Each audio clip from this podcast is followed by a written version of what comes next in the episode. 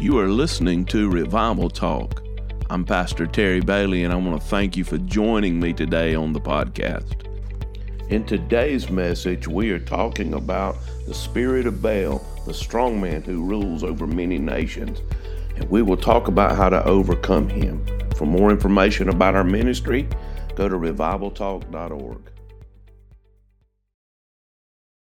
Mark chapter 3, verse 20, it'll be on the screen. And I'm going to read through verse 27.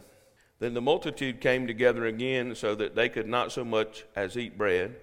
But when his own people heard about this, they went out to lay hold of him, for they said, He is out of his mind. And the scribes who came down from Jerusalem said, He has Beelzebub. By the ruler of the demons, he cast out demons. So he called them to himself and said to them in parables, How can Satan cast out Satan? If a kingdom is divided against itself, that kingdom cannot stand.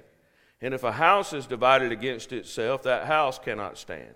And if Satan has risen up against himself and is divided, he cannot stand, but has an end. No one can enter a strong man's house and plunder his goods unless he first binds the strong man, and then he will plunder his house. We're engaged in a spiritual battle. Jesus said, No one can enter a strong man's house and plunder his goods unless he first binds the strong man, and then he will plunder his goods. Now I want to read Mark 3:27 from the New Living Translation.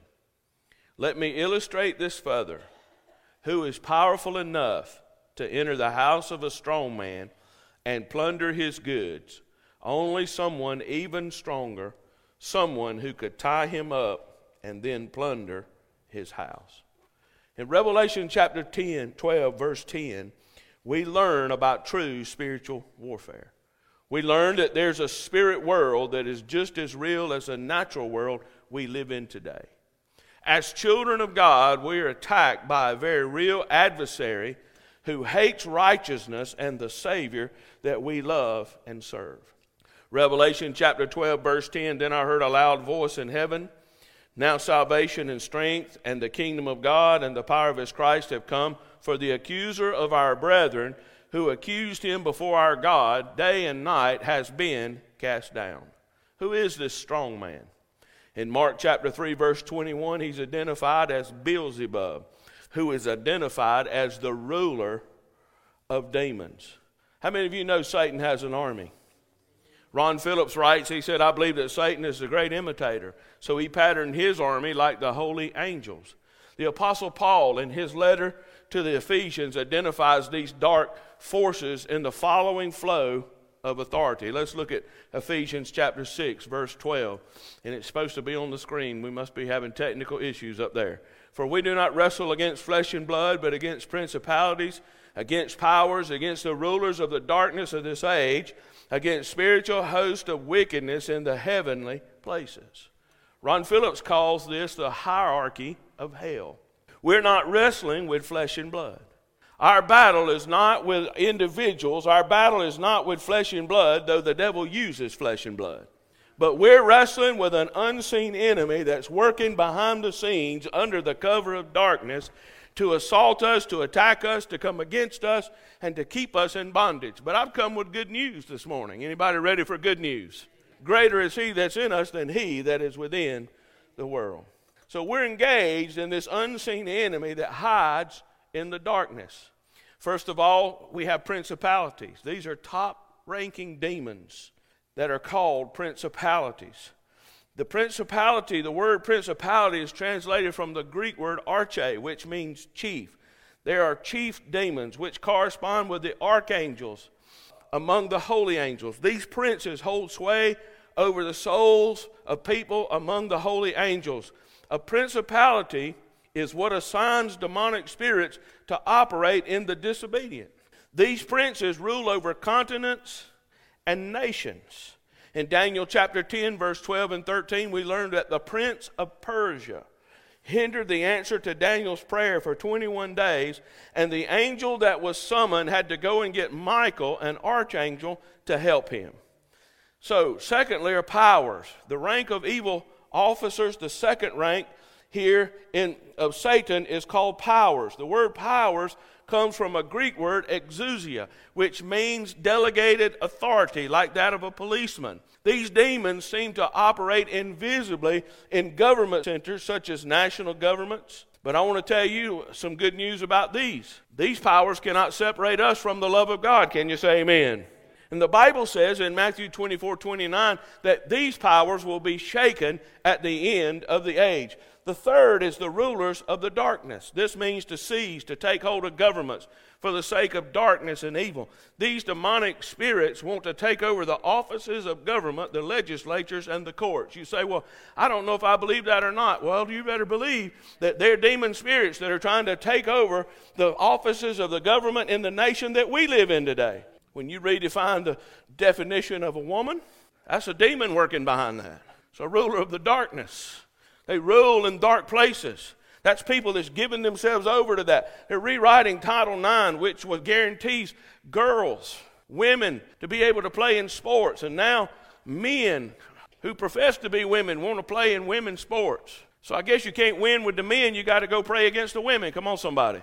Number four, spiritual host of wickedness. In the Greek, it literally means fake. You've heard of fake news? Well, this is fake. The, the word wicked here comes from the Greek word it's which we get fornication and pornography. These are unclean spirits, the unclean spirits that we deal with today. I want you to see how Satan has an army, Satan has a government, Satan works behind the scenes. But who is the strong man that I mentioned and talked about? Who is the strong man over America today? I believe the strong man over our nation today is the spirit of Baal. The worship of Baal is alive and well in the United States of America. I'm going to prove it to you. I'm going to show you how he works. I'm going to show you the works of his hands and show you. Spirits never die, by the way. And we're going to expose the works of the devil, but I didn't come to give glory to the devil this morning. I came to give glory to the Father, the Son, and the Holy Spirit.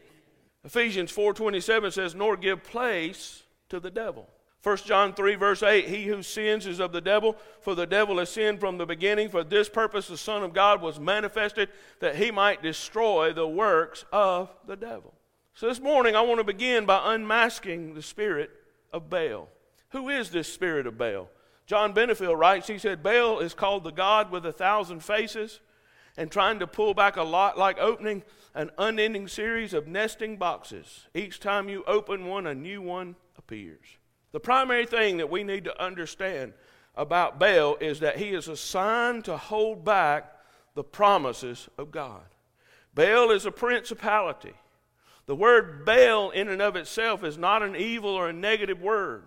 The word Baal in Hebrew means master, lord, or ruler. It's a name that God sometimes uses for himself. He's the real master, He's the real ruler, He's the real Lord. Satan is the counterfeit.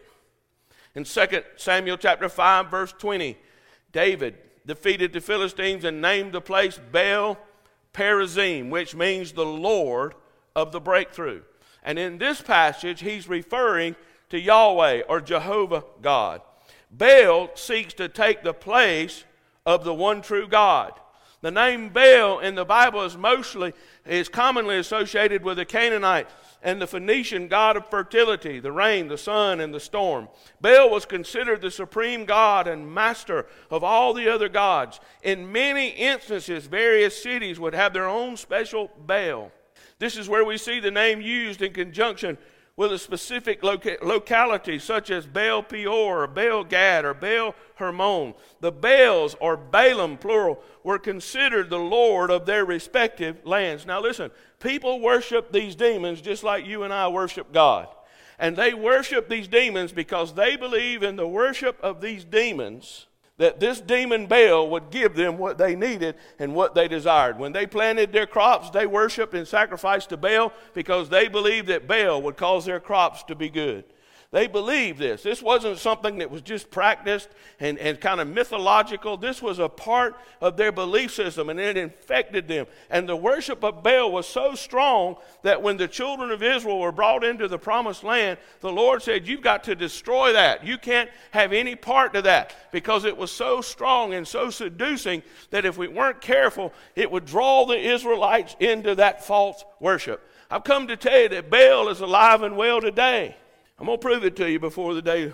Turn to your neighbor and say, He's going to prove it to us. Dutch Sheets writes the following about Baal. He says, Baal, or Beelzebub, which is another name for Baal, is identified as the ruler of demons in Matthew 12 24, and then in the text I read to us in, in Mark chapter 3, verse 22.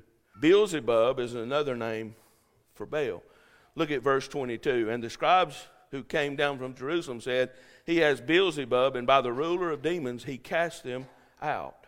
The scribes who came down from Jerusalem were saying this Jesus is possessed by Beelzebub, and he cast out demons by the ruler of demons. The children of Israel were attributing the miracles of God to Baal. Baal is known as Baal Hamon, which means Lord of wealth or abundance. The symbol of Baal is a bull. There's a bull right in front of Wall Street. Come on, somebody. Our whole monetary system operates under this spirit of Baal, which is a spirit of greed. Baal Hamon, the Lord of wealth or abundance. The enemy wants to stop the promises of God and control the earth and its wealth. Poverty is a result of this spirit. Now, listen, there's a spirit of poverty. How many of you know God's not the God of poverty? God's the God of abundance and blessing. What do you say in John 10 10? The thief comes to steal, kill, and destroy, but I'm come that you might have life and just get by he, more abundantly. Jesus wants us to have an abundant life. Now, we can't define prosperity, the kingdom prosperity, by the world's yardstick. That's not the way you define it. And poverty is not always not having enough money. So I've known people who had lots of money who lived in a fear of poverty. That's a poverty mentality. I'm not going to have enough. Listen, the God we serve is more than enough. That's what the rich young ruler had when Jesus said, Sell all your goods and give to the poor. He went away sorrowful because he, I believe he had a, a, that spirit of poverty where he didn't believe, if I give away everything, what am I going to do? I'll tell you, if you give everything to God, God will give it back to you, pressed down, shaken together, and running over. So what do we do? We claim this scripture, Jeremiah 51 44. I will punish Baal in Babylon, and I will bring out of his mouth what he has swallowed and the nation shall not stream to him any more. Yes, the wall of Babylon shall fall. Jeremiah 51 44 from the Amplified Bible.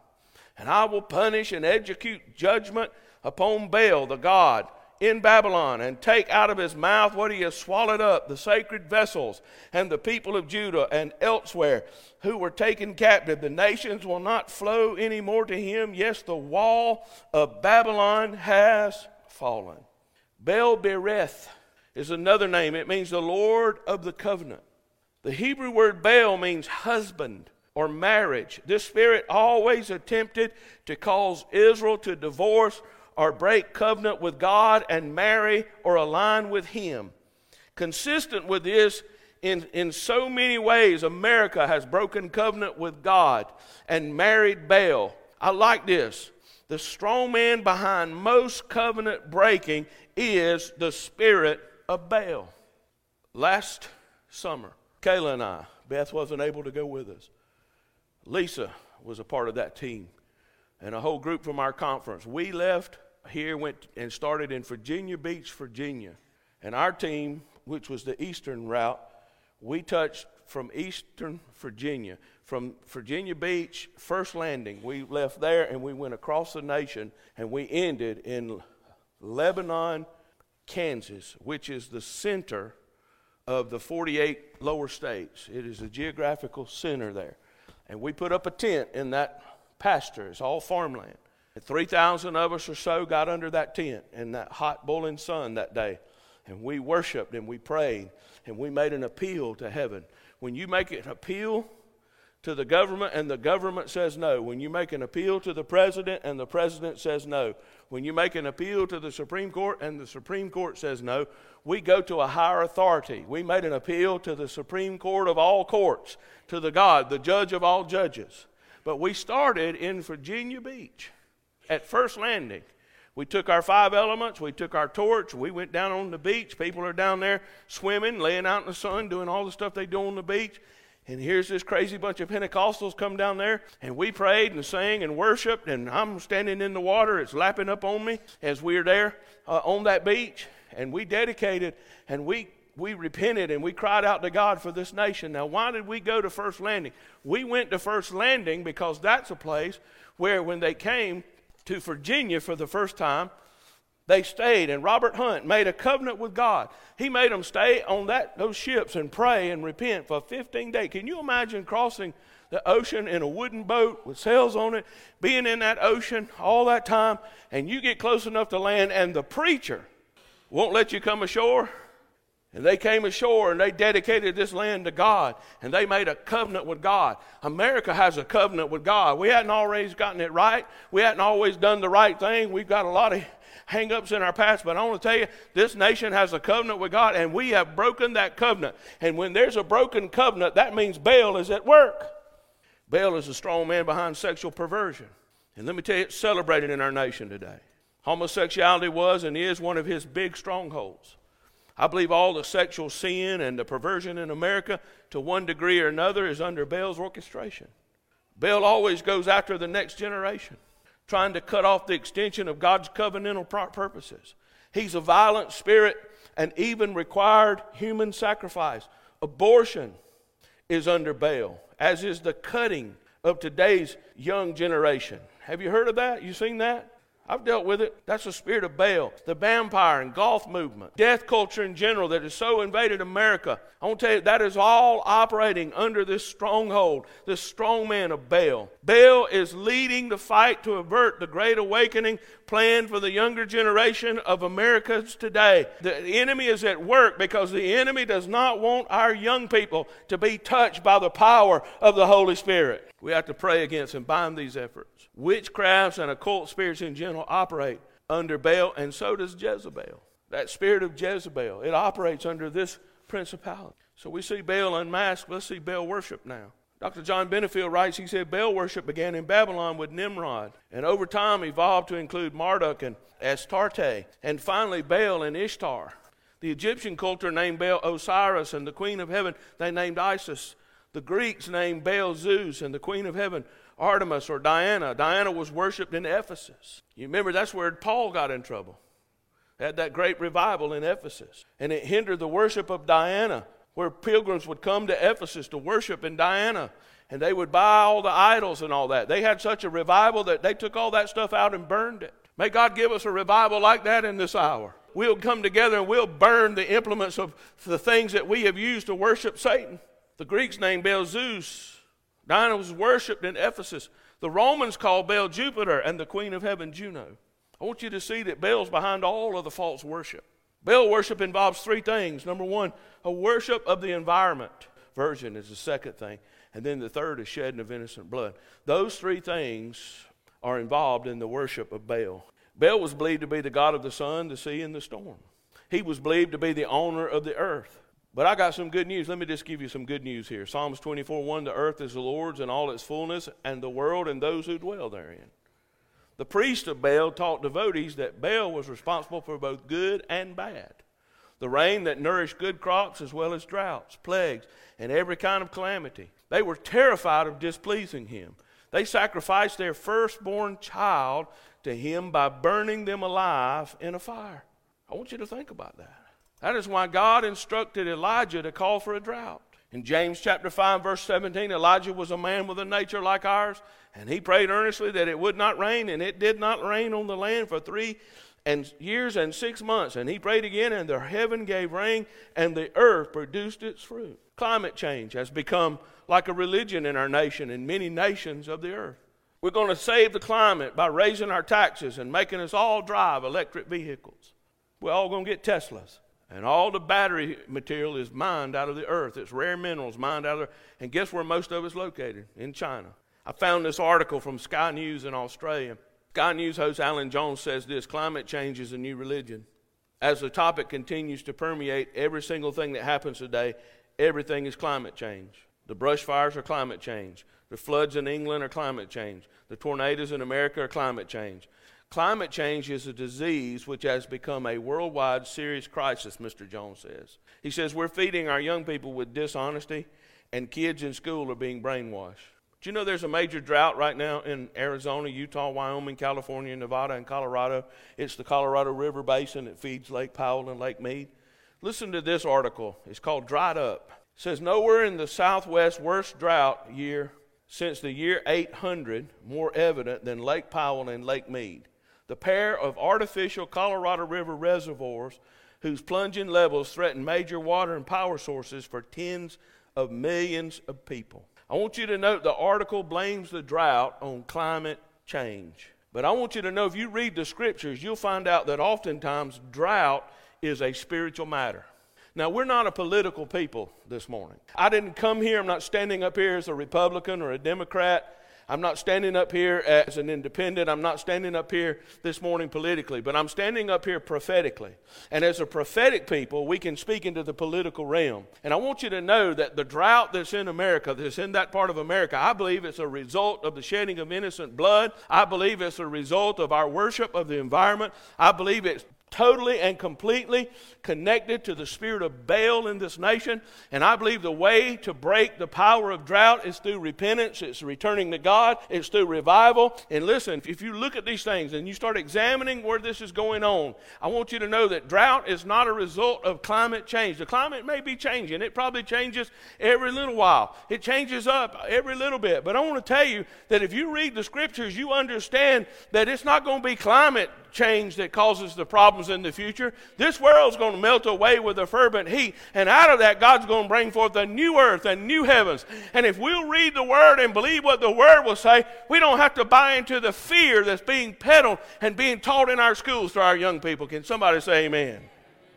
Now, I don't think you ought to litter. I don't think you ought to do things that harm the environment. I think we ought to respect it. We have a stewardship of it. But we can't worship the climate. We can't worship the earth. Baal is the principality behind pornography and every kind of sexual sin. The temple of Baals were filled with sexual immorality.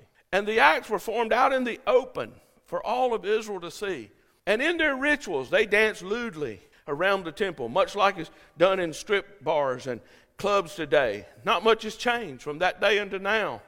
Baal has continued to drive the pornography market, the sex slaves, and homosexuality, and every kind of sexual sin, including adultery and fornication. And listen, but let me tell you what's coming across our border in the United States of America. There's all kinds of sex trafficking that's coming across this border. There are all kinds of children that are coming across that border. They're going to be exploited and used, and their lives will be destroyed by wicked and evil individuals who use them. That is the spirit of Baal at work in our nation today. But I've come to tell you that we serve a greater one than Baal. His name is Jesus. Hallelujah. He's high and lifted up this morning, and he said, If if you'll draw near to me, I'll draw near to you.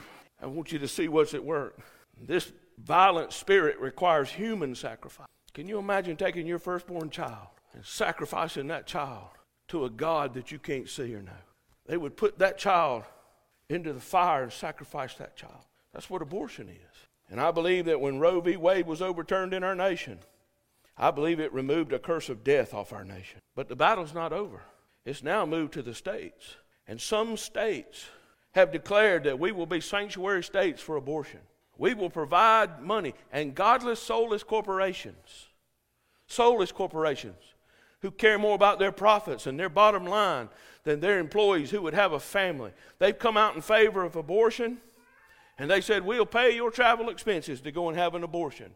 You know why? Because it's cheaper for them to pay for the abortion than it is for them to pay for your maternity insurance soulless, godless corporations. May God deal with them in Jesus' name. In the Old Testament, children were sacrificed to Moloch by being made to pass through the fire. And we see the anger and the violence that was associated with the Supreme Court ruling. I'm telling you, pro life centers and, and pregnancy centers that stood for life, they've been burned and vandalized. And, and listen, God help us as a nation. Listen, life's to be uh, honored and appreciated. Life begins at conception. The moment you conceive, your life begins. We made in the image and the likeness of God. Hallelujah. It's sacred. I saw a clip of Samantha Bee. She's some kind of pretend news person, comedian, or something on TV. I saw this on YouTube, and she was interviewing three women from different religions Judaism, Islam, and Catholicism.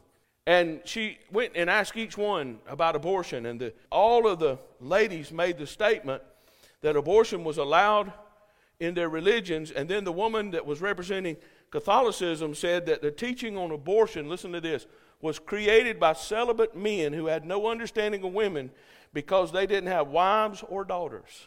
And Samantha Bee then asked her, Is it abortion in the Bible? And the woman answered, No, it's not. Well, it's funny, I found it in the Bible. Psalms 139, 13 through 14. You were formed, you formed my inward parts. You covered me in my mother's womb. I will praise you, for I am fearfully and wonderfully made. Marvelous are your works, and that my soul knows very well from the womb, the moment of conception. Hallelujah. That is viable life. You see where we're at today. Ahab and Jezebel sought to make the worship of Baal the state religion of Israel. But they had one problem Prophet Elijah. See, Baal hates the prophets, Baal seeks to destroy the prophetic. Baal wants to shut off the word of the Lord. But Ahab and Jezebel killed the prophets, and they established this as a state religion. It produced a three and one half year drought. It got so bad that it was affecting the economy, it was affecting every part of their lives. And that's when the prophet Elijah came on the scene. So we've unmasked Baal, and we've talked about how Baal is worshiped, but let's talk about how to overcome Baal this morning. Turn to your neighbor and say, He's almost finished. How do we defeat this spirit? We must understand we're a kingdom people. We must establish our boundaries and exercise our authority within those boundaries. One of the first things is to expose the enemy for who he is. James 4 7, submit there, yourselves therefore to God, resist the devil, and he'll flee from you. One of the best weapons to use against Satan is simply to resist him. He cannot be tolerated, allowed any room or any opportunity in our lives. He can't tolerate being resisted. The Christian can best resist the devil in the following ways. Let me give them to you real quick. Number one, we must know how the devil attacks. We have to recognize him. 2 Corinthians 2.11, lest Satan should get an advantage of us, for we are not ignorant of his devices. Number two, we must stand guard waiting for Satan to attack. 1 Peter 5.8, be sober, be vigilant, because your adversary the devil, as a roaring lion, walketh about seeking whom he may devour. Number three, we must put on the whole armor of God. In Revelation 12.11, we overcome him by the blood of the Lamb and the word of our testimony. Now, I want to show you this, and then I'm done. When the children of Israel left Egypt, God led them through the wilderness. Sometimes God will take you through the wilderness.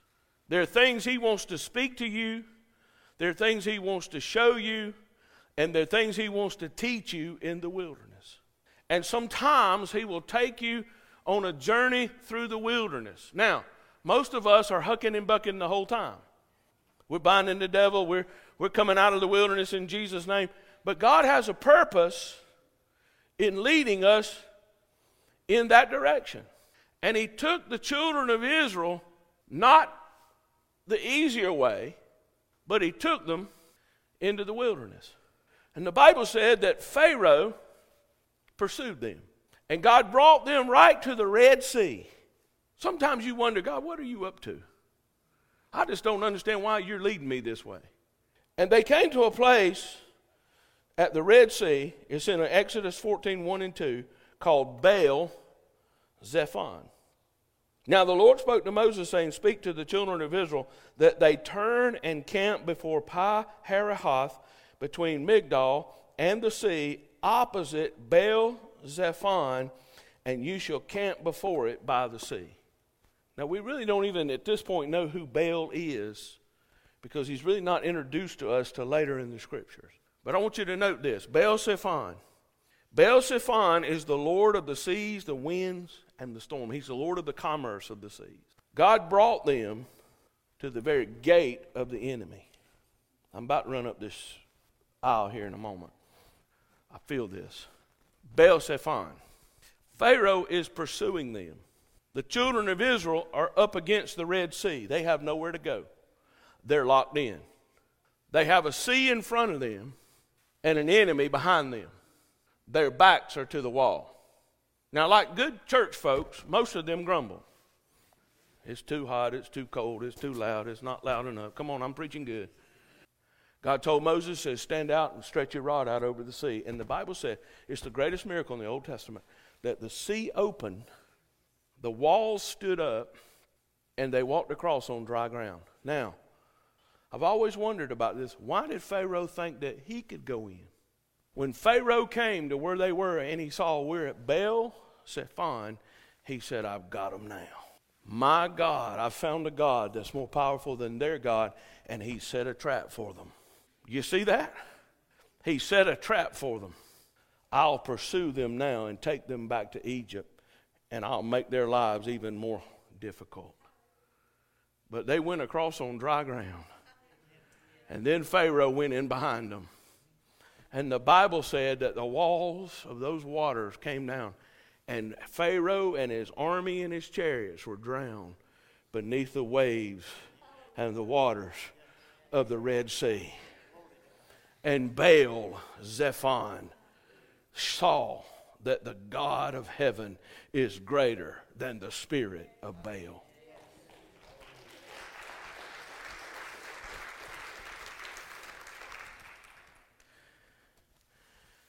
Baal was delivering the children of Israel into his hands. God had another plan. There are times when our backs are against the wall. There are times when the Red Sea's in front of us and the armies of Pharaoh are behind us. We don't humanly have an answer for what's happening in our life. We don't humanly have an answer for what we're faced with. We don't humanly have an answer for what we're going through. But I've come to tell you that the God we serve, He's greater, He's bigger, and He's able